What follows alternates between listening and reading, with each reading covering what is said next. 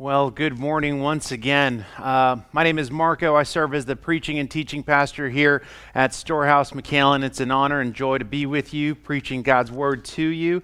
Uh, so, if you got a Bible with you, let me invite you to join me in Colossians chapter 2. We're going to be looking at the verses that Christina just read, which are 16 to 23. Um, if you are new, we are jumping back into this series that we began back in February throughout uh, the letter to the Colossians. Uh, last week we observed Holy Week, looking at Palm Sunday, moving into Good Friday, and finally Easter or Resurrection Sunday. And so now we jump back into our current sermon series, and I'm really excited about that. Uh, if it's okay with you, I'd love to dig into our time because we need a bit of a reminder or a bit of a review on some of what we're headed, where we're headed in just a moment. Uh, so some of you know, some of you don't. I'm one of four boys. Um, my brothers and I were uh, pretty much raised, we raised one another, but we were also uh, certainly raised by our, our mom, and she taught us how to, how to cook and take care of our home. She would teach us from an early age what it meant to uh, enjoy cooking for certainly yourself and also one another. But she also told us about the, the importance of food and flavor.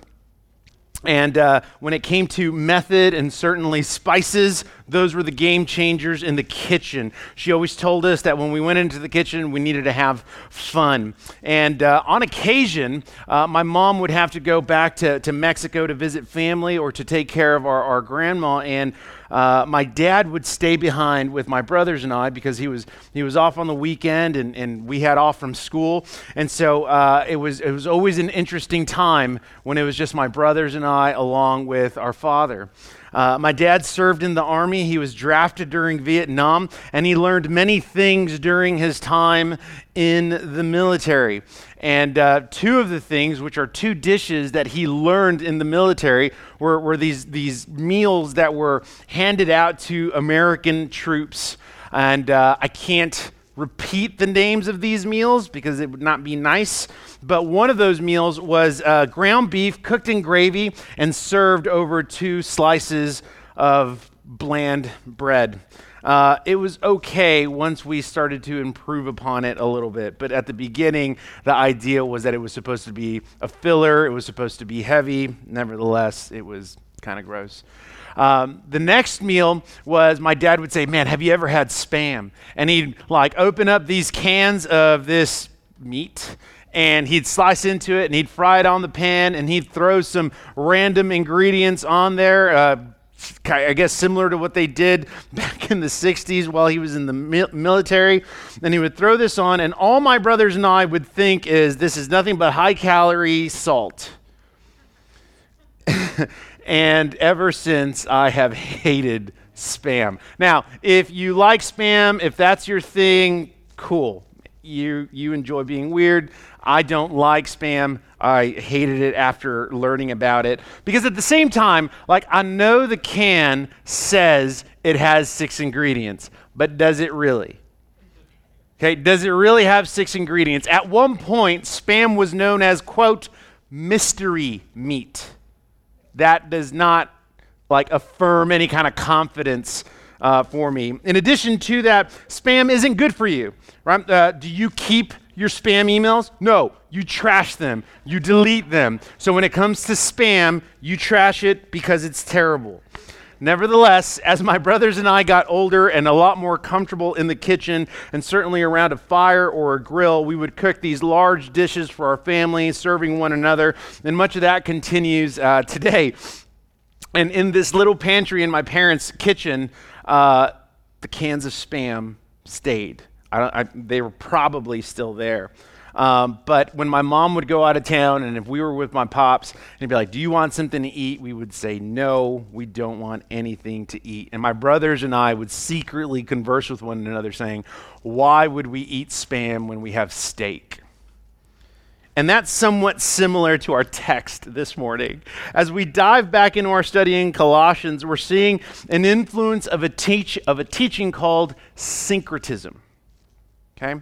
It's a teaching called syncretism, and syncretism is a combination of several beliefs mixed in together.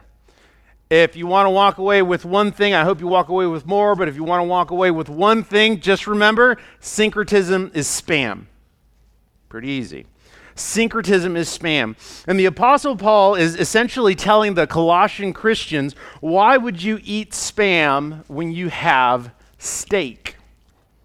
And so, before we enter into the text this morning, I want to pray briefly, and then I want to look at a, a quick review of where we have been in Colossians. And this review is actually going to help our understanding of today's text. So, let me quickly pray, and then we'll dive into that first word of verse 16 that reads, Therefore.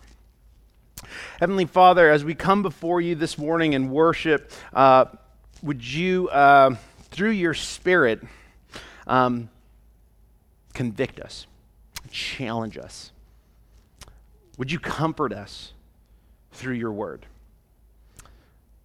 Would, as we dive into your word, would, would we please come to know Jesus better?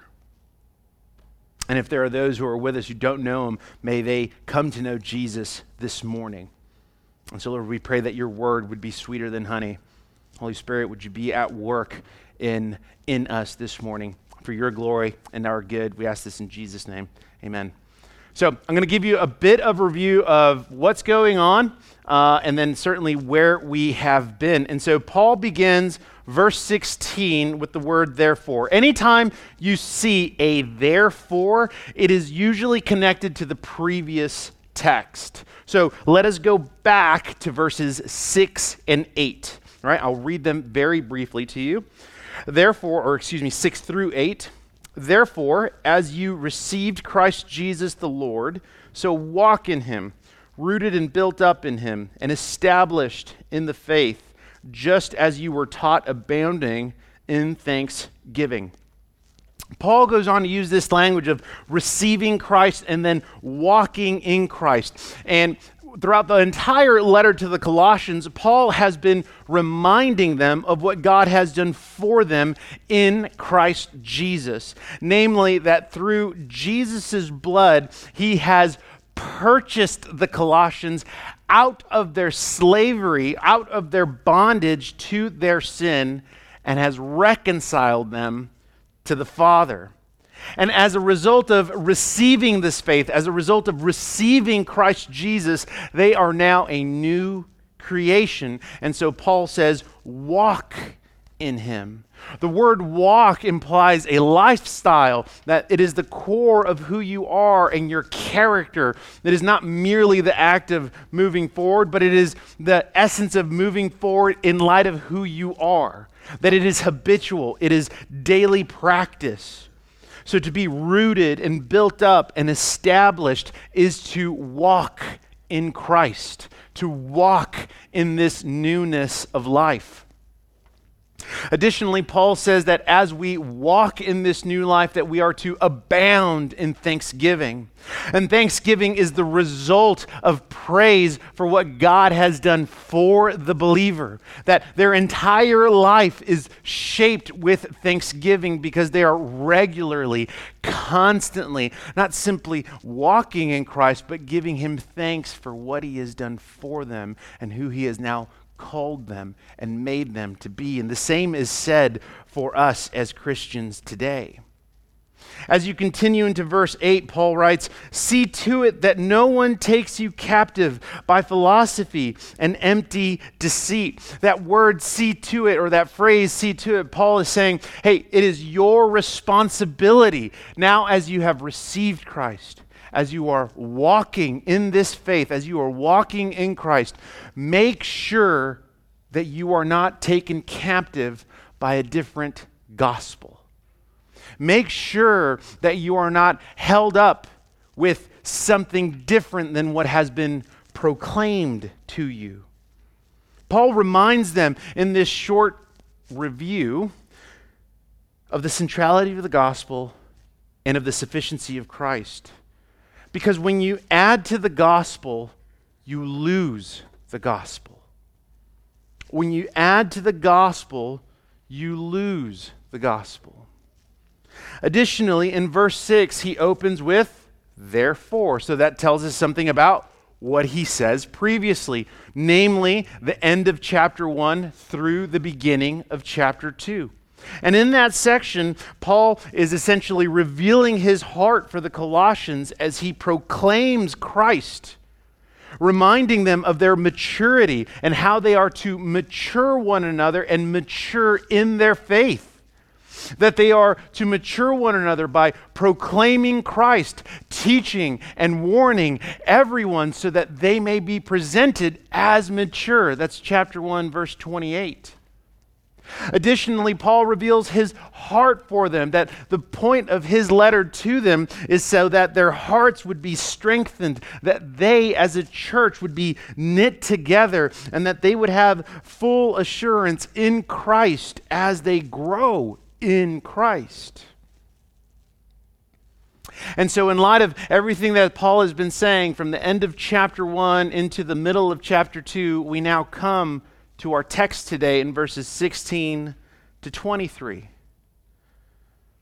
He wants them he wants their hearts encouraged. He wants them to proclaim Christ. He wants them to grow in their maturity in Christ. He wants them to make sure he wants them to make sure that uh, they are uh, not being held or taken captive by a different teaching. And so now we walk into 16 and 20, or 16 to 23. And in this section, uh, or up until now, I should say, Paul has been dropping hints about the issue in this church. This issue is known as the Colossian heresy. I, I, talked a little bit about this in the first week, but it is known as the Colossian heresy. And no one knows exactly what it is, uh, but the Apostle Paul has mentioned a few things throughout the time as he's written to the Colossians. And in this section of our time this morning, we see that Paul writes the most about this heresy. We see the most about this syncretistic teaching.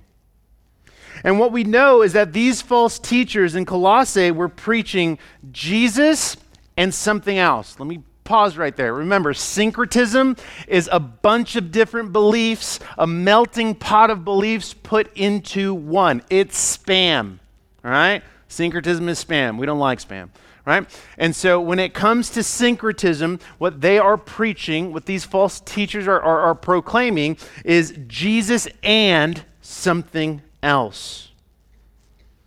And what they are claiming is that the something else would be what would actually give Christians true spirituality. It is what would make them true believers. And this is what Paul is writing to the Colossians to be on guard for, to warn them. And so, in this review, here's what I want you to know Paul tells us that the sufficiency of Christ is enough because the sufficiency of Christ is met in and through the person and work of Jesus Christ alone. So let's continue into the text. We've already talked about the word therefore. Here's what I want you to know we're going to break this down into three sections. In this first section, we're going to look at the shadows versus the substance. And what I want you to know is that I do not want you to substitute the substance for the shadow. I do not want you to substitute the substance for the shadow. So here we go. Verse 16. Paul begins by saying, Let no one pass judgment on you in questions of food and drink, or with regard to a festival, or a new moon, or a Sabbath.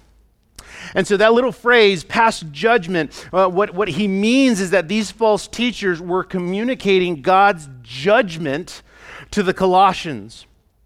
That they were criticizing them heavily for not uh, restricting themselves from food and drink, annual rituals, monthly and weekly rhythms. In other words, if these Christians did not observe these rhythms from the Mosaic law that we see in the Old Testament, particularly in chapters such as Leviticus 6 and Leviticus 24, if they did not observe these practices or rhythms or rituals, then they were not true believers.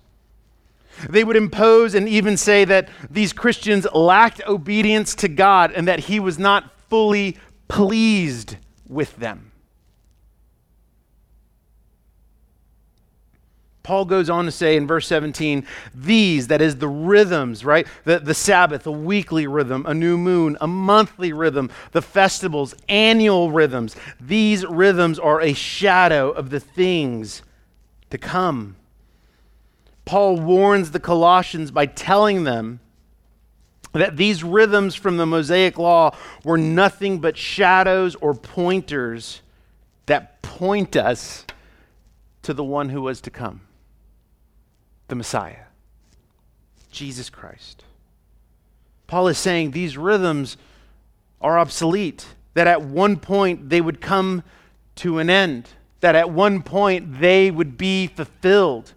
Elsewhere, Jesus says that he didn't come to abolish the law, but he came to fulfill the law.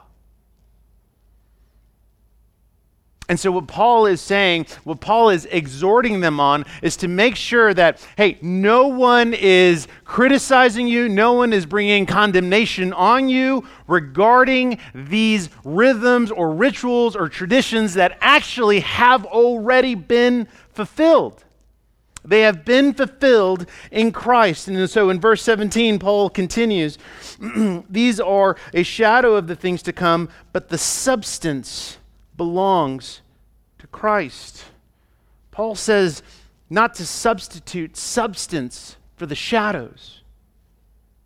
And what, or in this case, who is the substance? Christ, Jesus. The word substance here can be translated into body, which implies that Paul is saying that you, as the people of God, as the body, you belong to Christ. These rituals, the Mosaic law that we see in the Old Testament, has actually already been fulfilled in Christ. These shadows were meant to point to the Lord Jesus. And so in verses 16 to 17, we see that these false teachers are proclaiming what's called legalism. Once more, they are adding to the gospel that has been proclaimed to the Colossians.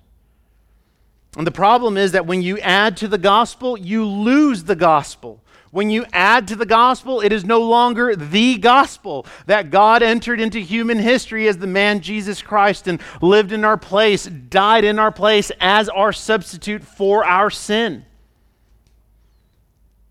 And three days later, he rose from the dead, victorious over hell, Satan, sin, demons, and the grave. And when we add to that, it no longer becomes the gospel. Church, we do not need to add to the gospel because Jesus is sufficient. In this first exhortation, Paul is telling uh, the Colossians about these teachers that, that, that they're promoting legalistic teaching on something that has already been fulfilled. And so let me share two brief things about legalism. In the context of verses 16 to 17, legalism can be defined as, as as when individuals place Christians back under the Mosaic law, hey, you need to observe these rhythms, you need to observe these traditions, you need to observe these rituals, you need to observe these restrictions. If you observe them, then God will be pleased with you. If you do this, then God will love you. If you do this, then you are obedient to God. Once again, all of these rhythms, all of these traditions, all of these restrictions were meant to point us to the one who would come and fulfill them. And so, because they are fulfilled in Christ, now we are given a new life. Additionally, legalism is adding things that aren't biblical and making them a standard upon people. Legalism is adding things to the gospel, to scripture that are not biblical and making them a standard upon people.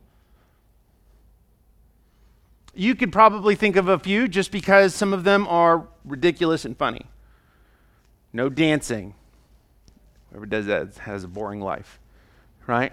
No caffeine, also boring, right? I've heard stories. Like, here's the thing I, I wasn't raised in the, in, in, within the church. I, I, came to know Jesus in my early 20s.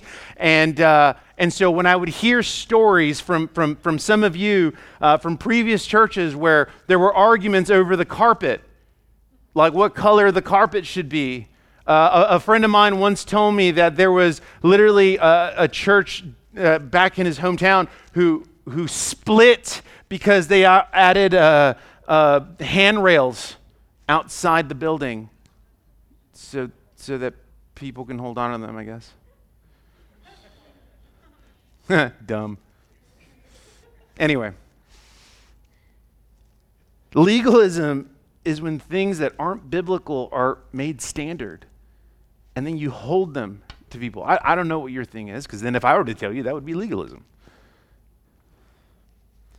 But here's the truth about legalism in its entirety legalism holds Christians back because it brings about self righteousness or despair.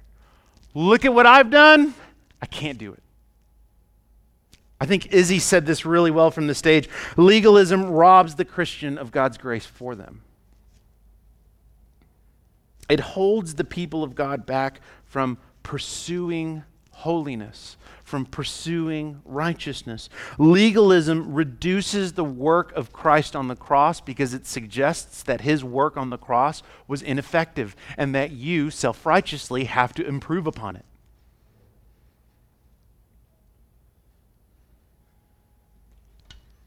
When we add to the gospel, we lose the gospel. Therefore, do not substitute substance for the shadows. Verse 18 and 19, I want you to notice that the pattern is similar. He gives an exhortation and then he reminds them of what is better or greater. Verse, uh, verse 7, excuse me, 18. He starts it similarly. Let no one disqualify you. The word disqualify here is, is meant to say that these false teachers are condemning or belittling the Colossians because their walk isn't really a true walk in Christ because they are lacking, now they're lacking experiences and certain spiritual disciplines. So not only were they first being criticized or condemned because they weren't holding to the Mosaic law, but now they're also being criticized because they're lacking certain experiences. They are not as disciplined in certain endeavors and at the same time, they are not having certain visions. And so now they're being criticized because they don't have some of this spirituality. And so in verses 16 to 17, where Paul addresses legalism, here in 18 and 19, he is addressing something called mysticism. Another blend of hyper spiritual beliefs, particularly, and you see this word in a moment, particularly something called asceticism. And so, much like verses 16 to 17, here's what I want you to remember don't substitute Christian maturity for mysticism. 16 to 17, do not substitute substance for the shadows. 18 and 19, do not substitute maturity for mysticism. Paul continues.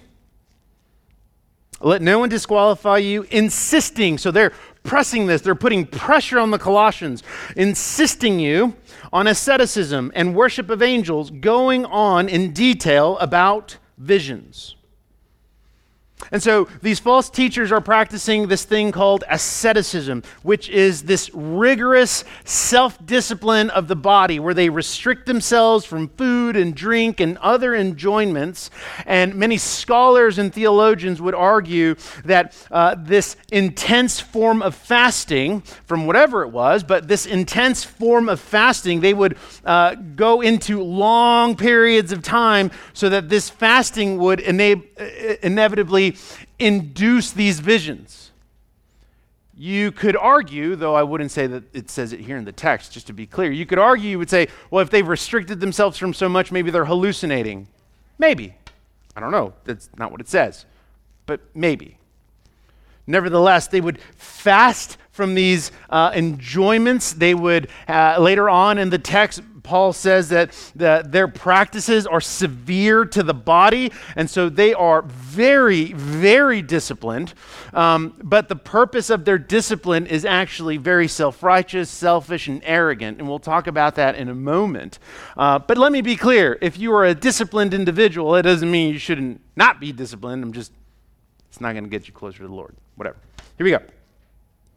So they're restricting themselves from food and drink and other enjoyments, and this, these restrictions or these fasting would be what would induce the visions that they were having. And as they were beginning to have these visions, we see here that Paul says that they're beginning to worship angels. In other words, they would have these uh, visions or they would restrict their bodies so much and so intensely that it looks as if they're actually worshiping angels.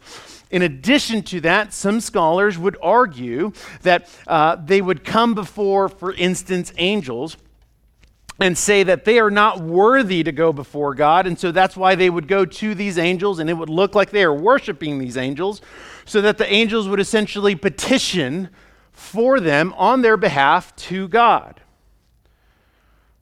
The problem with this is that one, Scripture teaches that we are not to worship angels.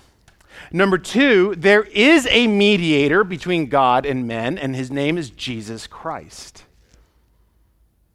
Jesus is the mediator. Jesus is the one who gives the Christian access to the Father because of his work and the Holy Spirit residing in the Christian. Paul says it this way in, in 1 Timothy 2 5 For there is one God, and there is one mediator between God and men the man, Christ Jesus.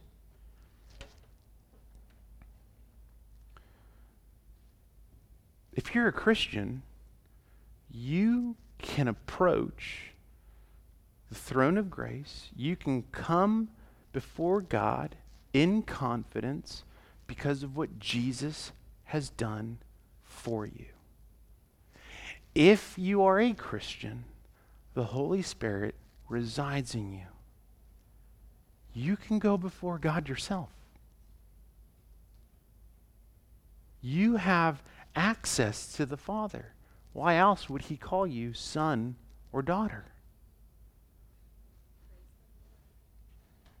Paul continues in this text. He says that they practice asceticism and the worship of angels, going on in detail about visions, puffed up without reason by his sensuous mind.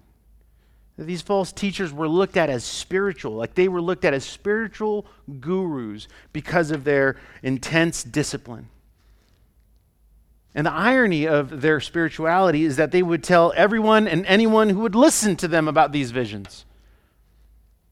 And that should tell you something about a false teacher. When an individual is preaching or teaching, you want to ask the question who is it that's being exalted? And here he says that they are puffed up without reason by their sensuous mind. You want to ask who's the one that's being exalted? Because here Paul says that they are puffed up. In other words, they are inflated. He's talking about their arrogance, their pride. He is talking about their spiritual elitism. It's a false humility. Them saying, man, if you have these experiences, if you restrict yourself from these things, you will actually have true spirituality. You will actually be closer to God. And the irony of their preaching, of their proclamation, is that they are belittling Christians and they are elevating themselves, saying, look how spiritually elite we are because of our discipline. And so they are looking for everyone and anyone who would listen to them about their visions, talking about their own self righteousness and their own arrogance. Paul says that they are puffed up without reason. In other words, what they're proclaiming has no substance. It has, they have absolutely no maturity. Saying that they are puffed up without reason by their sensuous mind. That word sensuous is translated to unspiritual, meaning that they are void of Christ. Their teaching is void of Christ and, by definition, is, quote, of the flesh. That is, that they're really just satisfying their own passions and their own desires. There's actually nothing spiritual about what they're doing. And in doing so, he concludes in verse 19, in doing so, they don't hold fast to the head, which is Christ that they are completely severed and disconnected from the head, from whom the whole body nourished, the whole body, that is the church, the whole body nourished and knit together through its joints and ligaments, grows with the growth that is from God. Church, we need to know that Christ provides vital nutrients to us as we grow in maturity and in Him. The anatomy of who we are is nourished by Christ. Therefore, hold fast to Christ. Similar to the text from, from Easter when we we're looking at Hebrews 12, Paul says, looking to Jesus, turning away from something and turning towards someone or something. Looking to Jesus, concentrate on Jesus, hold fast to Jesus, stand firm in what Jesus has done for you.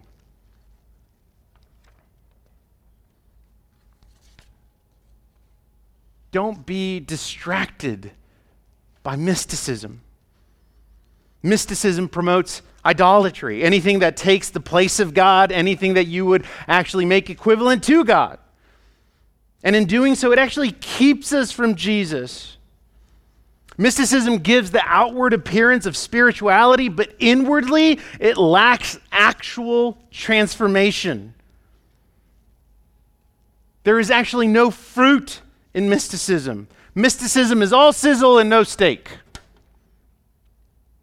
Mysticism stifles Christian growth. It actually hurts people because it exalts the individual and their self righteousness or a false God. The gospel, however, exalts Christ. Dr. Steven Lawson on this verse of Scripture goes on to say about these false teachers they're dotting their I's and crossing their T's, but the problem is they're misspelling the word. Do not substitute Christian maturity rooted in the person of Christ, nourished by the head that is Christ. Do not substitute Christian maturity for mysticism. And finally, verses 20 to 23, Paul tells the Colossians not to confuse the remarkable for regeneration. Beginning with if, this could actually be translated to the word since. In other words, he's saying, Since with Christ you died to the elemental spirits of the world. Here's what he's telling the Colossians In Christ you have died to the world opposition to God, things that are not godly, you have died to them. You have died to them, and with Christ you have been made alive. Your heart is made new. You are being transformed by the Holy Spirit. So, if you're a Christian, why do you still live as you are submitted to the world? And specifically, when we're talking about the world, we're talking about opposition to God, hostility to God. Things or uh, things that, that, that actually rebel against God. Why would you still live as if you're submitted to them? That's what Paul is asking them. And here's the thing about that word submit it's not just meaning submission, it's meaning that you believe that living a certain way, or as he's telling the Colossians, like living a certain way, living this way that these false teachers are talking about, you believe that this is actually going to bring you closer to God. But I thought, I thought you died to that. I thought you died to that. And so that's why Paul opens if with Christ you died to the elemental spirits of the world, why, as if you were still alive in the world, do you submit to regulations? Continuing, do not handle, do not taste, do not touch, referring to things that all perish as they are used according to human precepts and teachings. These restrictions perish, these rhythms are according to human precepts. They're not according to Christ and what he has done, they're void of Christ. Now, now, here's the reason this was something that was becoming so influential in Colossae. See, in Colossae, uh, many of these individuals were of Jewish background. And so some of these false teachers could really press, for instance, the Mosaic law. Because they were already used to withholding from, from some of this food and drink. And so these false teachers are ultimately pressing in on, man, some of the struggles that they're having as they're beginning to walk in Christ. And so you could argue them, and they're, they're, they're young Christians. They're growing in Christ right now. They're a young church, just like we're a young church. And so they are pressing the Mosaic law onto them because they're weak in this area or they're still growing in this area. Elsewhere in, in Acts 10, God tells Peter, hey, get up, go and eat, go kill and eat. That's like a wonderful hunter's verse, right? Go up, kill and eat. And what does Peter say? He's like, no, no, I, I can't do that. Like, Peter is still struggling with the fact that, yeah, man, you could go kill a hog and have you some, right? But, but, it, but it, is, it is a tension that he has. And so many of these individuals at Colossae are experiencing that same tension. And so these false teachers are pressing all kinds of spirituality and all kinds of things that have already been fulfilled. And so you would see why they would kind of be influenced to begin to adopt them or go or be persuaded by that. But Paul is telling them not only have these things been fulfilled in Christ, some of these other forms of spirituality are actually void of Christ. And he continues here in verses 20 to 23 saying, these, that is, the practices, these spiritual beliefs, these disciplines, all that we've been talking about, everything from the shadows, everything from mysticism, this syncretistic teaching, just a bunch of stuff, a little bit of the Mosaic Law, a little bit of Jesus, a little bit of mysticism, a little bit of this, and a little bit of that. What he's saying, these teachings have indeed an appearance of wisdom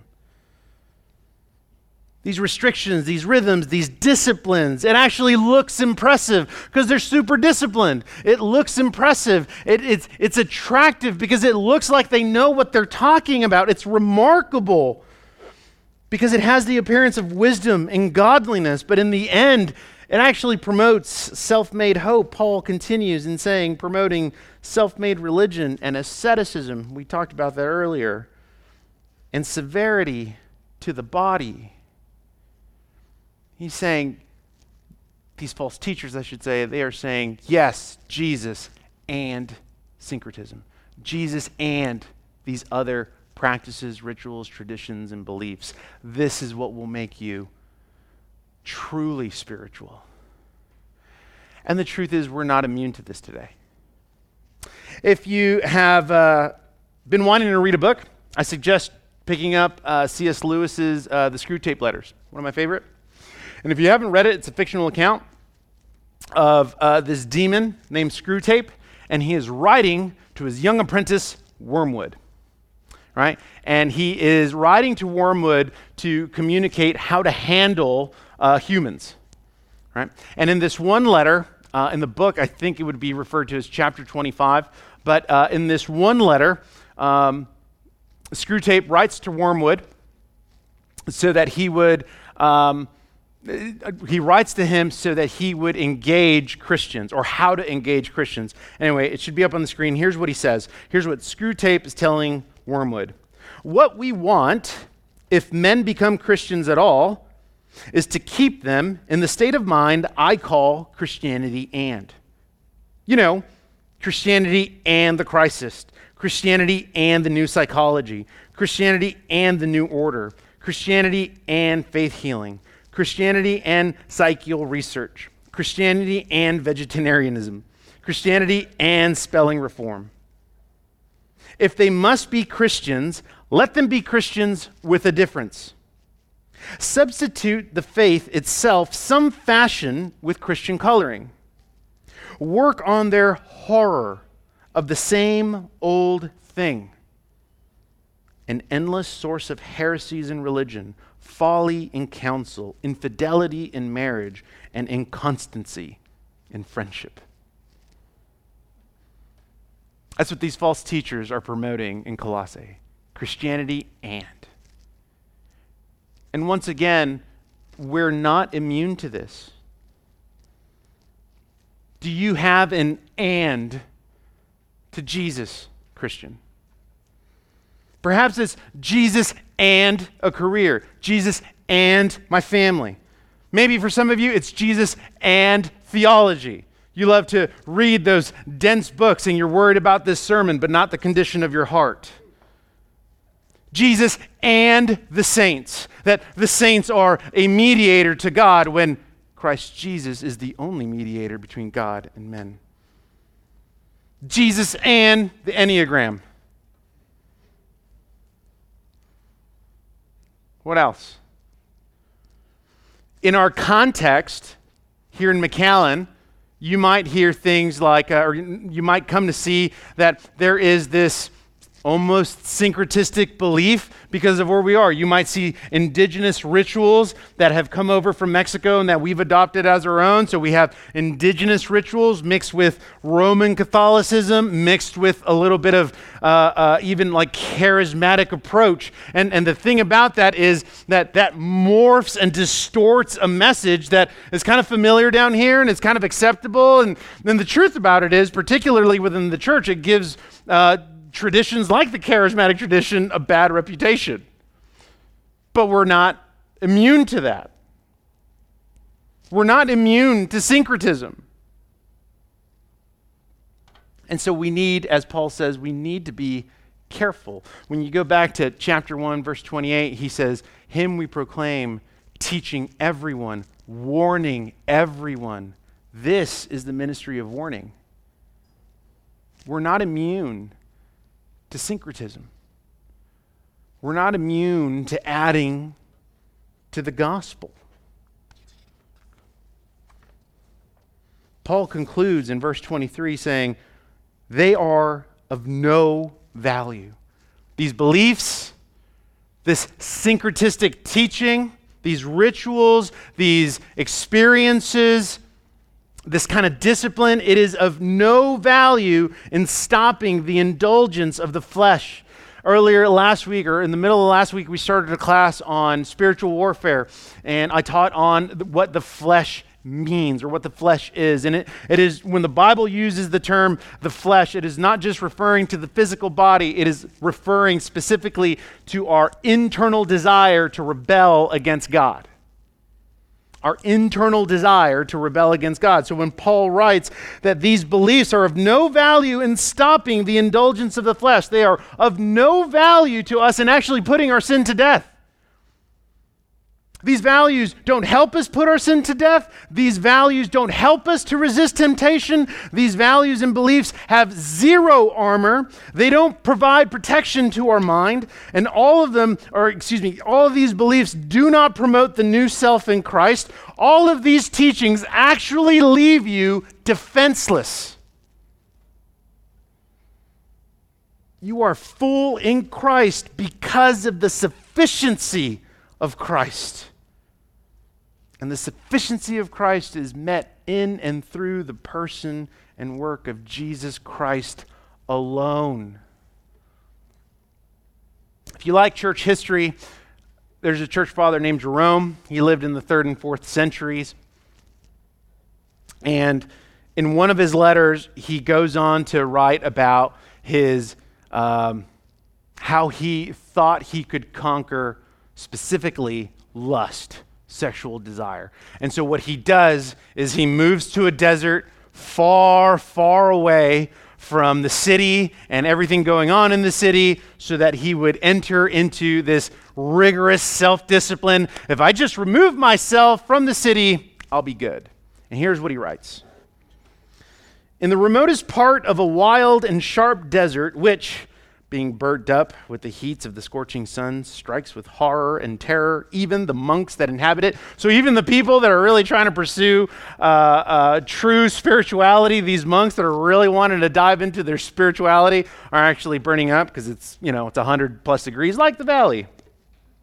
And so, anyway, he goes on I seemed to myself to be in the midst of the delights and assemblies of Rome. He starts remembering the city of Rome. In this exile and prison, the desert, to which, for the fear of hell, I had voluntarily condemned myself, having no other company but scorpions and wild beasts, I many times found my imagination filled with lively representations of dances in the company of Roman ladies, as if I had been in the midst of them. So he moves to the desert His best friend is a scorpion, and he has a neighbor for a snake. He's around a bunch of other people who don't want to be there either. and as he's doing that, he's thinking, man, I'm going to move to the desert. This is what's going to solve my problem with lust. I'm going to enter into this rigorous, this, this rigorous form of self-discipline. I'm going to get myself away from the city. I'm going to get myself away from the ladies. I'm going to get myself away from everything that's going on. And if I just ridiculously restrict myself and commit myself to being in the heat with these monks and this one spider, I will make it. And he says, and even in the desert, along with my pet spider, right? And these monks that don't want to be there. My flesh still leads me to my imagination of being with the Roman ladies. See, because if we stopped at his discipline of going to the desert, it would look remarkable. Man, this guy went out to the desert. Homeboy took his pet spider and went out to the desert, and he's just hanging out under the sun, doesn't even care how hot it is, right? Before sunscreen, right? Before like charros, before all this different kind of stuff. And uh, man, he's just out there going at it with the enemy. Now you're dumb right? Like it looks impressive, it looks attractive, it's remarkable. You would want to actually say, man, that's awesome. If only I had that discipline. He's saying it doesn't work. That's what he's telling you. It doesn't work. It is only through the regeneration of a new heart the regeneration of, of a new heart given by the Holy Spirit, where, where He brings us from spiritual death to, to spiritual life, where He transforms the person and enables them to put their sin to death, to resist temptation, and to pursue holiness because the Holy Spirit dwells, resides in the believer. It is only through a new heart that we are able to put our sin to death and pursue righteousness. And so, what must we do? As Christians, as the church, what must we do? We must stay focused upon Christ. We must concentrate upon the Lord Jesus. We must consider Christ with precision and accuracy. We must stand firm in Him. We must uh, have the Word of God dwelling in us richly. That is something that Paul tells the, the Colossians uh, in the next chapter in verse 16. Let the Word of God dwell richly in you. Christian, some, some, some Christians are willing to try everything and anything except surrender to the Lordship of Jesus. Except to consider Jesus. Except to think deeply upon Jesus. Except to keep their eyes and concentrate on Jesus. Except to think deeply and passionately and accurately about the Lord Jesus. Paul tells them in the next chapter in verse 2 set your minds on things that are above, not on things that are on earth. And how, how, how, do we fight back against syncretism? How do we keep ourselves from legalism and mysticism and a variety of other beliefs? Man, we focus ourselves on Christ. We concentrate upon the Lord Jesus. We consider Christ deeply, accurately, precisely, passionately. Do not substitute regeneration for what is remarkable. And so, as we close, Christian, what do you add to the gospel? What is your and? See, what's difficult about this part is that we're going to have to reflect on the condition of our heart. We might even confess sin right now. And what's going to make that hard is that we actually have to think. We have to think about our sin. We have to consider our self righteousness. And our self righteousness and our pride and our arrogance must be stripped right now. And so it's easier to think about something else. It's easier to think about someone else. I don't want you to think about someone else. I want you to consider your heart. And it's easy to consider others and other things because you just don't want to be alone with your thoughts right now. But that's exactly what we're going to do right now. So, what is your and? Do you submit to standards that aren't biblical? It doesn't mean that they're not helpful, but at the end of the day, they're not biblical. Do you submit to them? And do you judge others for not keeping those standards? Who is it that you are listening to? What are they preaching? Who are they preaching? Christians aren't immune from syncretism, from spam. Christians aren't immune from trying anything but Jesus, which is ironic. So, Christian, how much do you actually consider Christ? Confess your sin this morning. Be humbled this morning. Set your minds on things that are above, not things that are here on earth. And if you don't know Jesus, I am thankful to God that you are here. See, apart from Christ, you are in bondage. You are parched by dissatisfaction and estranged from God. Yet in Christ there is life, a new life, given and made available to you. Christ pardons all who turn from their sin and turn to Him. Professing Him as Lord and Savior, a new heart is promised, new desires. Call upon the Lord Jesus today. Church, the sufficiency of Christ is met in and through the person and work of Jesus Christ alone. Let's pray.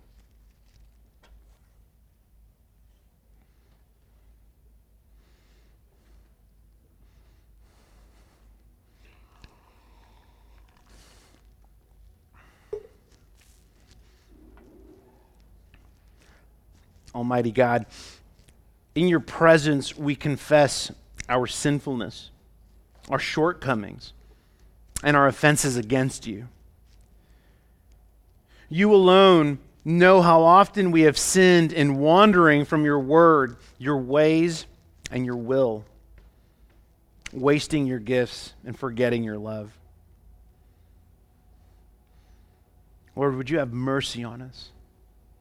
Lord, we are ashamed and sorry for all we have done to displease you.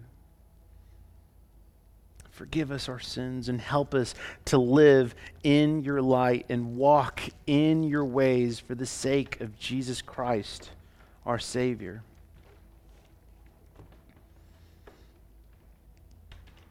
Holy Spirit, lead us to walk in a manner that is worthy and pleasing to you.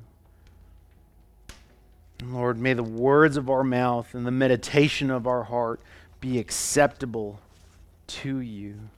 We ask this in Christ's name. Amen.